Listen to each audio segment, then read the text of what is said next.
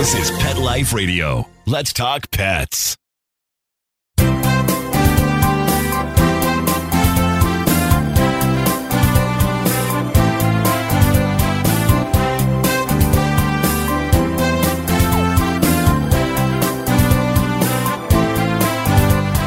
And we're ready. Here we go. Live here on Pet Life Radio and uh, on Instagram. Ask the Vets Dr. Jeff. And, um, um, oh, so we have a couple questions coming in already, which I love. So, anyway, here for you, here for your pets. Easy to get a hold of me. Here, you can either reach me at Pet Life Radio, 877 385 8882. Once again, 877 385 8882. Or join us here live. Just go to shows. You're probably on it already if you're listening to this click on the Zoom link and you can join us live. Here on Instagram, you're again, you're already here. Just go ahead and um, type away. We've got a couple of questions coming in. oh, I got three questions. Good, this is great. Hang on a second. So, uh, one thing is, I'm drinking my coffee. My son and I always have this, and I, am going to want you guys to chime in. This is nothing to do with pets. This is just uh, that's a morning coffee, morning Java. So here I am drinking my coffee in my new cute adorable mug, as you can see. And I've always been a Keurig guy. And my son got the Nespresso. And he says, How can you drink that Keurig? So they got me a Nespresso. So I want to, I'm just curious if those of you who have done both or have both, as do I, which just what do you like better? Do you like the Keurig or do you like a Nespresso? Just, just curiously, because my son Brandon is convinced espresso hands down. I don't like them both, but I do like, so I like the espresso. It's pretty good too. Anyway, just give me a thumbs up or a thumbs down. Which one do you think is better? So let's go to some of the questions I had. First one was how do dogs learn? It's so interesting. First of all, dogs learn through repetition, using words, using the same words. And also, what keeps them excited is positive reinforcement. You got to be very careful because we don't want to negatively reinforce any behavior. And oftentimes, we don't do it the right way. We're not doing willfully where we're getting them to not like it. It's just our gut reaction. You see them doing something wrong, First of all, you have to quickly decide what is wrong. Is it, interestingly, is the behavior the wrong behavior, or is the object or location of that behavior wrong? But the behavior is fine. For example, when a dog, a puppy especially, starts peeing on the carpet, what do we do? Right? Well, that's the wrong thing. Why? Because going to the bathroom is normal, natural, essential. You can't say no. The goal there is to move the puppy to a place where it's okay early on, it's usually a wee wee pad. A wee wee pad is a diaper. Uh, it's just a diaper. It's just ease of your cleanup. Unless you and I say, those of you in West LA know if you're on a Wilshire high rise and you have a little teeny dog and you want to train them to go on a wee wee pad, maybe in the balcony, then you can praise them. But if you ultimately want to get your dog to go outside, whether it's a yard or whether it's on walks, then you don't want to praise them for going to the wee wee pad. You put it down as the diaper. It's just it's just giving them a place to do their business. And that's all it is. Where you do praise them, and I mean really praise them, is when they go outside. So learning is using easy, usually single syllable words are better. And sometimes you put a word to behavior. For example, when a dog sits, a lot of times we'll do the hand signal or and or the word sit. And when they do things that you're trying to teach them to do, and they do it just randomly on their own, give the word to it and praise them. All right. And they, again, want the positive reward. So it's really just patience, repetition, positive reinforcement, and, um, and that's how they learn. Let's face it, dogs want to please us. So when they do something that makes us happy and we go, oh, it's a good boy, it's a good girl, and give her a treat, then they want to keep, continue to do it. Uh, what's the best ingredients for frozen treats for dogs on hot days? Well, really, the ingredients depends on the dog. Um, but if they, whatever they like, if you can freeze it, then that's the best for that dog. But certain things like there's certain fruits that are okay for dogs to eat. Of course, dogs like protein. They like meat. Giving them a chance. That's why I always joke. You, you know, you're a vegan, you're a vegetarian. You want to make your dog a vegetarian? Ah, not so fast. Because if you filled up your best vegetarian meal on the planet that you love, or you maybe not love it, but you've become accustomed to loving it because you're not eating anything else, then then you give that to your dog and you give a bowl of chicken breast or beef to your dog and see which one your dog's going after. So people do it. Dogs can be vegetarian. Cats cannot. Cats are obligate carnivores. Understood? Obligate carnivores. Dogs can be omnivores; they can eat either one. But I like to, you know, give them what they like. Whatever it is that you like, if you can add you know, a mixture to it and then and freeze it, then that's fine. All beef hot dogs, people do that. They get really hard, they get chewy, but they're totally digestible. And if it's all beef, it's usually pretty safe. Uh, let's see. Inflow, can I walk my first third vaccine? That's a great question. So the answer is yes and no. How do you like that? All right. So my rule of thumb is you're vaccinated 8, 12, and 16 weeks. After the 12 week, all right, you can go into maybe just on your block, okay? Again, making sure there's no poop or something in the ground. If it is, avoid it or pick it up. Hopefully, your neighbors are responsible and they pick up after their dogs, but not until after. And when I say after, I mean four or so or five days after, because you still have to, you, you just gave a shot.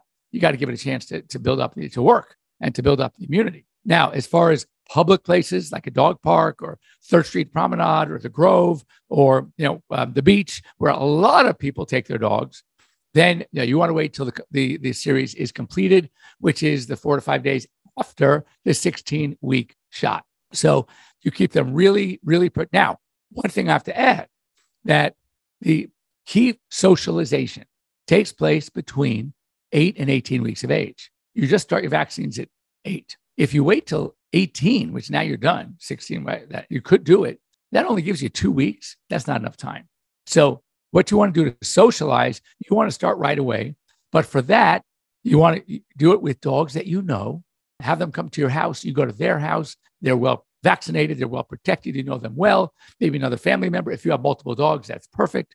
But still not mingling with strange dogs until after the full set. But you can walk them as long as you avoid, as I said, poop and you know, areas that look soiled after the 12 week shot. That would be okay. All right. Uh, good morning, Ro. Good morning, Sis.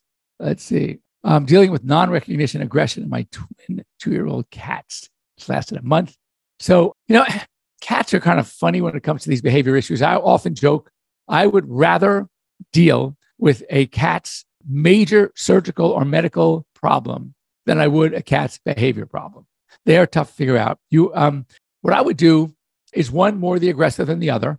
You want to keep them separate. One thing you can do is put to sort of level the playing field, and I've heard this done, it works often, is you take the submissive cat and you put it in a carrier in the middle of a room, one of those completely protected. And you let the the dominant cat in the same room. They need to be in the same room, and their the submissive cat's protected because it's in the carrier or the you know the you get one of those crates that's all steel, so they can see all all around it, and let them spend 20 minutes, half hour like that. What you do is after a number of days of doing that for maybe, as I said, a half hour at a time, now you switch it and you put the dominant cat inside that crate and let the submissive cat walk around and be free outside.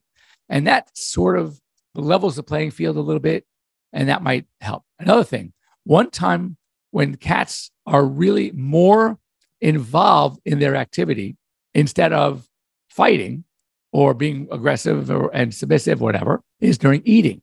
So, what you do is you feed them in the same room, but start really far apart, totally different ends of the kitchen. And each two, three days, you bring the food bowls a little closer, a little closer, a little closer. You get it every couple of days, bring them closer until they can start eating near each other. Then there are the punishments, which I'm not a big fan of. People use a water, a squirt gun, a water spray. Uh, that if dominant cat starts to really pick on the submissive one, then you you could spray them and uh, see if that works too. And then lastly, the drugs. And for that, you have to talk to your veterinarian. Some of the, like, you know, things like amitriptyline, Elavil, Buspar, Prozac. Uh, sometimes we have to do that for these cats as well, just to kind of, you know, as I said, level the playing field. All right. Let me just wave. Janice, hi. So this week, while I'm, uh, we're here, we, I had a really disturbing case. Some of you may have seen it already. Tiffany, hello. Some of you may have seen this already or heard about it. It is so disappointing. And I want to share it with you for a number of reasons. And first of all, provide potential solution. But here's the, the brunt of it a 14 month old, magnificent Doberman. I often joke that he really was a Doberman who read the Golden Retriever book by mistake. He was the sweetest dog and just a love. You come in just full of hugs and licks, and he was so sweet. There was nothing classic Doberman about him other than his size, and he's, he was a stunning dog.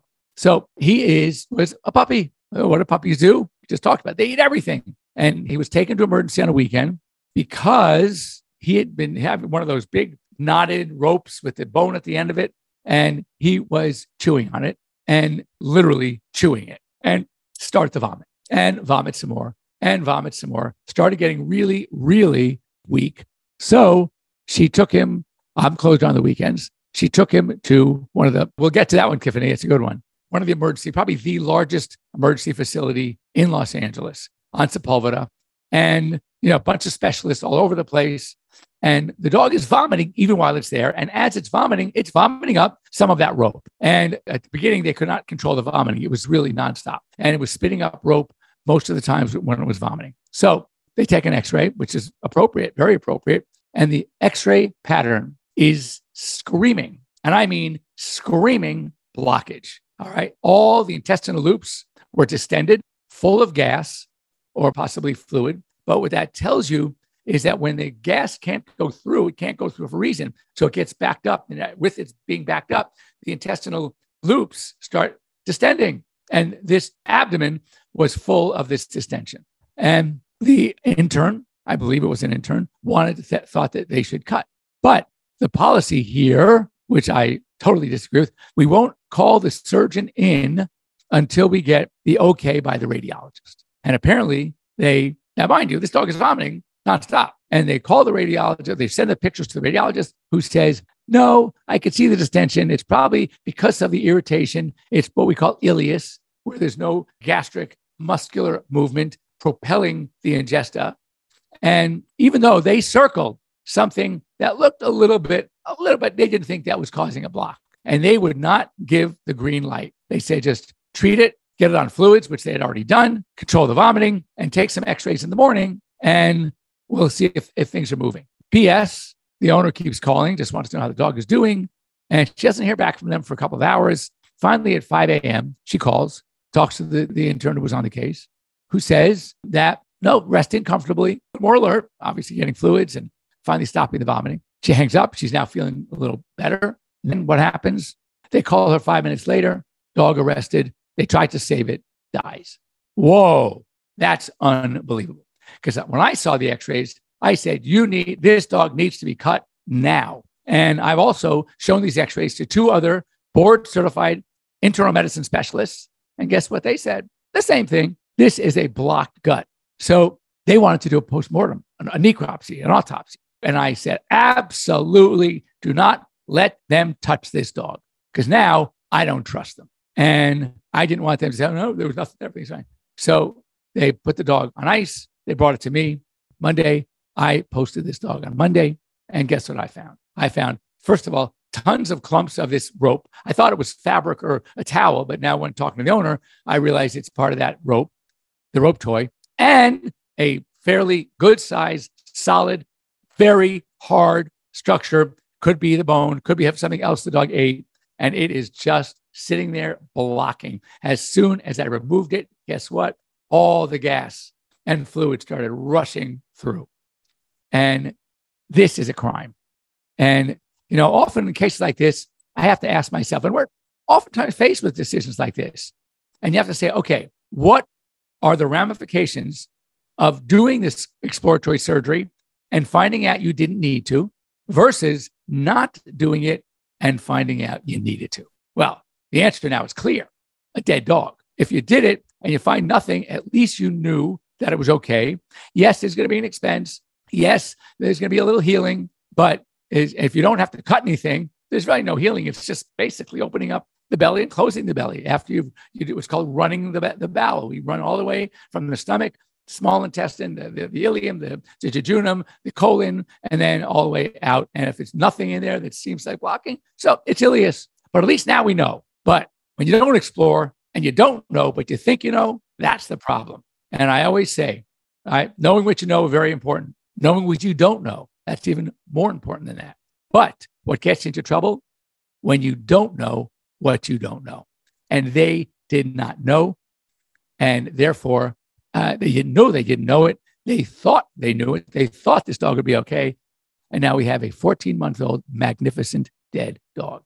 And disturbs me so. Now, what do you do in a situation like this? Well, first of all, the smart thing is you don't leave your dog alone with any kind of toys. And if they start chewing a toy, like tearing it apart, take it away. Do not, do not let them play with it and never leave them alone with it. That's a simple, that's called prevention. And prevention is sometimes way better than solving the problem. Okay, now, but let's say you're in a situation like that where you're being told one thing by someone, someone else tell you something else. Get to quickly get another opinion. Send those x-rays to another radiologist. Go on to AirVet. If I got that call beforehand, I would have said, cut. You got to cut. Something's blocking that. I, I don't see ileus with this much gas. Certain loops of bowel, yeah, but not the entire intestine. And not only that, with the history of this dog eating junk and eating bones and eating rope. How much more do you need? Anyway, very disappointing. I feel so sorry for the dog named Samson, for the owners for sure, people I've known for a long time. It is just inexcusable. It really is. So I hope none of you ever experience anything like that. All right, Tiffany, why did my American Bulldog keep peeing on my furniture? Well, first of all, sometimes they're telling you something. You want to make sure when they start peeing in inappropriate places, just you want to start with, make sure there's not a, there's no infection. Other than that, when they start peeing, all right, oftentimes they're drawn to the scene of their crime. So if the smell is there, right, they will want to pee on it again, as if almost it's like when dogs go outside in grass, right? They will often sniff, sniff, sniff, and then they'll lift their leg and pee.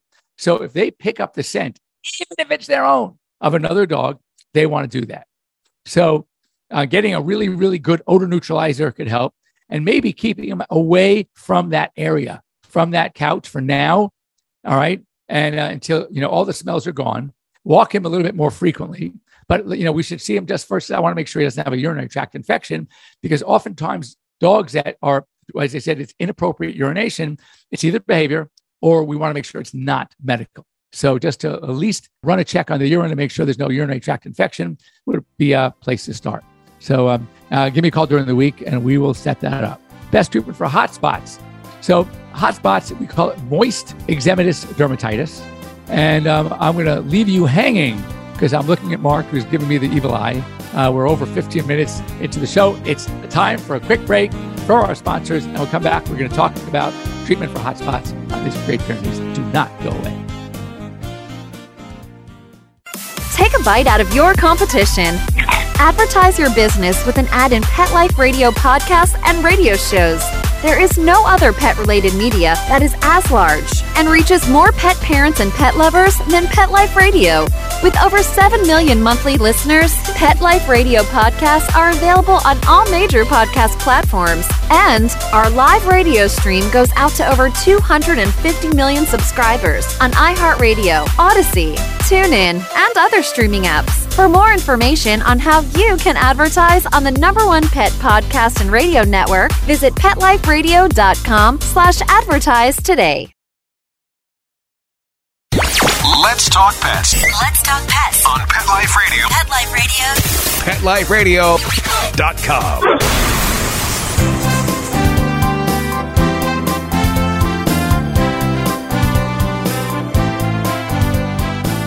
And we're back live. So this question, we talked about the hot spot uh, over here on Instagram, but this is we're talking about an older dog that may need surgery. And I said last week that it's better to operate on a senior dog and extend their life. While people say, well, he's 15, and and here's here's the criteria. If the dog is in really good shape and can we believe can withstand the surgery, the, the anesthesia, go for it. Or you have to ask them if it's a problem that's more aesthetic. The dog is doing just fine. Perfect example a lipoma. Okay, fatty tumor, benign. It's big, but the dog doesn't seem bothered by it. Then is it worth the risk? What are you going to gain by removing the lip- lipoma if the dog is already doing fine? So in that case, I would probably leave it um, or have a big discussion about the pros and cons.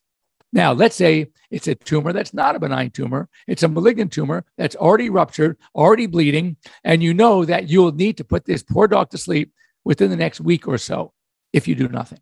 This is exactly the scenario, okay, with my last dog, okay, and at Grover. And we went ahead and I did the surgery actually the day of his 15th birthday. The surgery was arguably a success. By that, I mean it was a very extensive, deep tumor going through the body. I could not get it all. I got about 85, 90% of it, but then put him on a really wonderful drug called Palladia, which took care of the rest of it. And this amazing dog, I love it, went to 16 and a half. So, and I've had Labradors for, I have one now for over, well over 50 years. And I've never had one live this long. Uh, Woody made it to 13 and a half. And I think that was the oldest. Um, a couple of made it to 12, one or two of them made it to 11. So 16 and a half, I was blessed. So anyway, I am an advocate to go ahead and, and, and do everything you can. No, AirVet is who you should call. Call if you are stuck, you need a second opinion wherever you are, and you can't get a hold. Go on to AirVet, and um, you'll be talking to one of our 2,000 vets on the platform within minutes. Show them the X-ray, and and just just get some more opinions. But I mean, I would have, I did give the opinion this dog needs to be cut. I totally disagreed with, with the radiologist, but you're in a tough position because apparently it was a board certified radiologist. She said they showed it to another one as well who agreed. So now we have two. Now, what does that tell you, by the way, about specialists who don't do surgery? Okay. They don't know. Interesting. When I talk to the internist who's managing cases like this, they'll send it to surgery. If I talk to a surgeon, 100% surgery. So these radiologists, eh, they're not, no. And if I don't know if they got the full history, do they know this dog was vomiting every 10 minutes and stuff was coming out? I mean, for that to happen, you know, he ate a bunch of this stuff. So it makes total sense that some of this stuff and something other. And that thing they found, and actually one of the radiologists circled it. He goes, Well, and another thing, less likely would be an obstruction. I'm thinking, you just circled the bad guy. You just circled that bone that I pulled out of there that was causing the blockage. And you're saying less likely obstruction? Uh, I don't know. Not happy. All right never peas or number two on our walks. Ah, so Tiffany, that's the thing. So what you need to do is do a walk, maybe make it a little longer, come home for like five or 10 minutes or put him outside. All right. And just kind of watch as he lifts his leg outside in the yard and then maybe take him out another time and see what happens when you literally block him out of that room. So you've, you've given him ample opportunity to go outside, ample opportunity to go on a walk, and he has no access to that couch. So, um, so that's important give it a shot. Yes, any kind of medicated powder. Powder is good too. We're going back to the hotspot question. Yes, very good to do that because it's drying. In fact, one of my favorite powders is called Neo Predef powder. You can get it online, NEO, and then P R E D E F powder. It's anti inflammatory, antifungal, anti itch, you name it, it's anti. But because it's a powder, it is very absorbing. I love it for what we call skin fold pyodermas in the Frenchies, the bulldogs that get all the, the masses in the face. It's fantastic. Tail fold pyodermas, which is infections in the tail folds. Anytime you have any of these areas that are moist, I love it. So yeah, try the Gold Bond. That's probably a really good idea. Uh, must be a new radiologist. Yeah, maybe.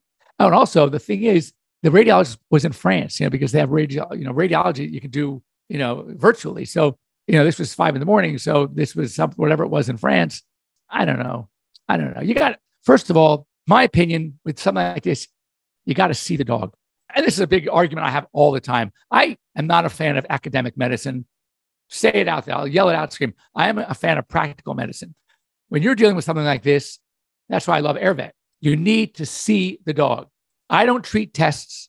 I don't treat x rays. You got to treat the pet. Look at the pet in front of you. How sad does it look? How tender is the abdomen? Is he still vomiting? And when you get all these things, yes, yes, yes, then no, you guys, you got to go in. You got to see what's going on.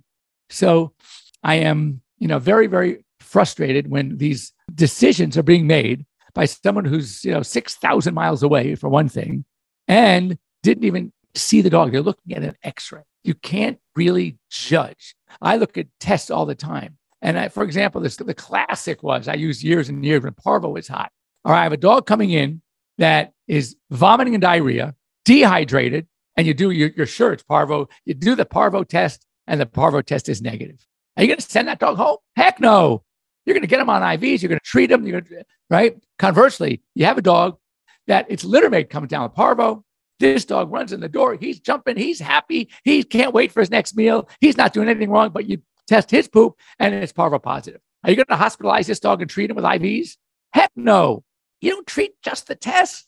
You keep an eye on them. You let him know we came back positive. It just could be transient. Two days now, he might be negative. Let's watch him. But as long as he's still eating and happy and playful and drinking, we're not going to let him sit in a hospital. So this is why I'm not a fan of treating tests. I want to treat the pet. I want to see. I want to feel. I want to talk to the owner directly, not look, be 6,000 miles away and look at an x ray and make a diagnosis that ultimately was this dog's demise. No, it's, that's, it's wrong. Absolutely wrong. Betagen for hot spots. Yes, that could work. Now, the one thing about Betagen, it's often used. And I know it's used and it has this, the anti inflammatories, et cetera, et cetera. But just as a warning, Betagen is in an alcohol base with moist, raw lesions. You spray it on and it stings. So I am not a huge fan of it. I would love to see the same ingredients in a water base. I think that would be much wiser. The same reason we don't put alcohol in open wounds is why I don't like spraying Betagen on a hot spot. But the ingredients inside are potentially Neo Predef powder. Uh, yeah, it's Neo is one word, P R E D E F, not I F. And if you can get it online, it's on. We're on back order now, so if you can get it, get it. It's a great thing. All right. So once again, went over my time. I'm getting dirty looks and uh, from Mark, but this is so much fun, isn't it? So don't I have a big mouth? I am very opinionated. I know it, and um, I hope you guys don't mind. Certain subjects just get me nuts and I this is how I react. But I make a lot of sense, at least I think so. You know, when I serve as an expert witness, and I do that often. Someone jerk lawyer once asked me uh, for the opposition how many times I've done this. I said probably I don't know, maybe six, ten times, uh, not often, often. And um, he said, "Have you ever been to court?" And I said, "I said no." He, he laughed. how come? I said, "Because every one of the cases settled after my deposition. He goes, Well, not this time. P.S. Long deposition, two and a half hours. It was great. and our lawyer that I'm working with gets a call the next day. Guess what? They want to settle. It was so funny. So, anyway, Mark, thank you so much. Those of you, if you have any questions during the week, don't wait for Sunday. I'm available. Just send them to me to Dr. Jeff, Dr. Jeff at petliferadio.com. You can also go back and look at old shows because we have a lot of them. So, you want to look at some old shows, please do. Those of you are on Instagram, you know how to find me anytime during the week. And um, I love doing this. I love helping you out. So um, if you have any questions, you can always reach me. I'd love to talk to you, help you with your pets. If you need after hours care, go to AirVet. Okay, it'll help you so much. All right, we we have vets available twenty four seven, and uh, when you have something like this, I, I, I just irks me so much. So therefore, we want to try to help you out. So AirVet will help you. This is not over, by the way. This case is not over. I'm doing some more homework. I'm sending out, sending the x-rays to another independent radiologist not associated with this company. And we are going to uh, get it's drjeff at drjeff.com or at petliferadio.com. So, all right. And that's it. So, um, oh, by the way, I'm still just curious when you want to chime in Nespresso or Keurig? Who's the winner? I, I will see you guys next next week. You'll tell me. All right. Take care. Bye bye. Let's talk pets every week on demand only on PetLifeRadio.com.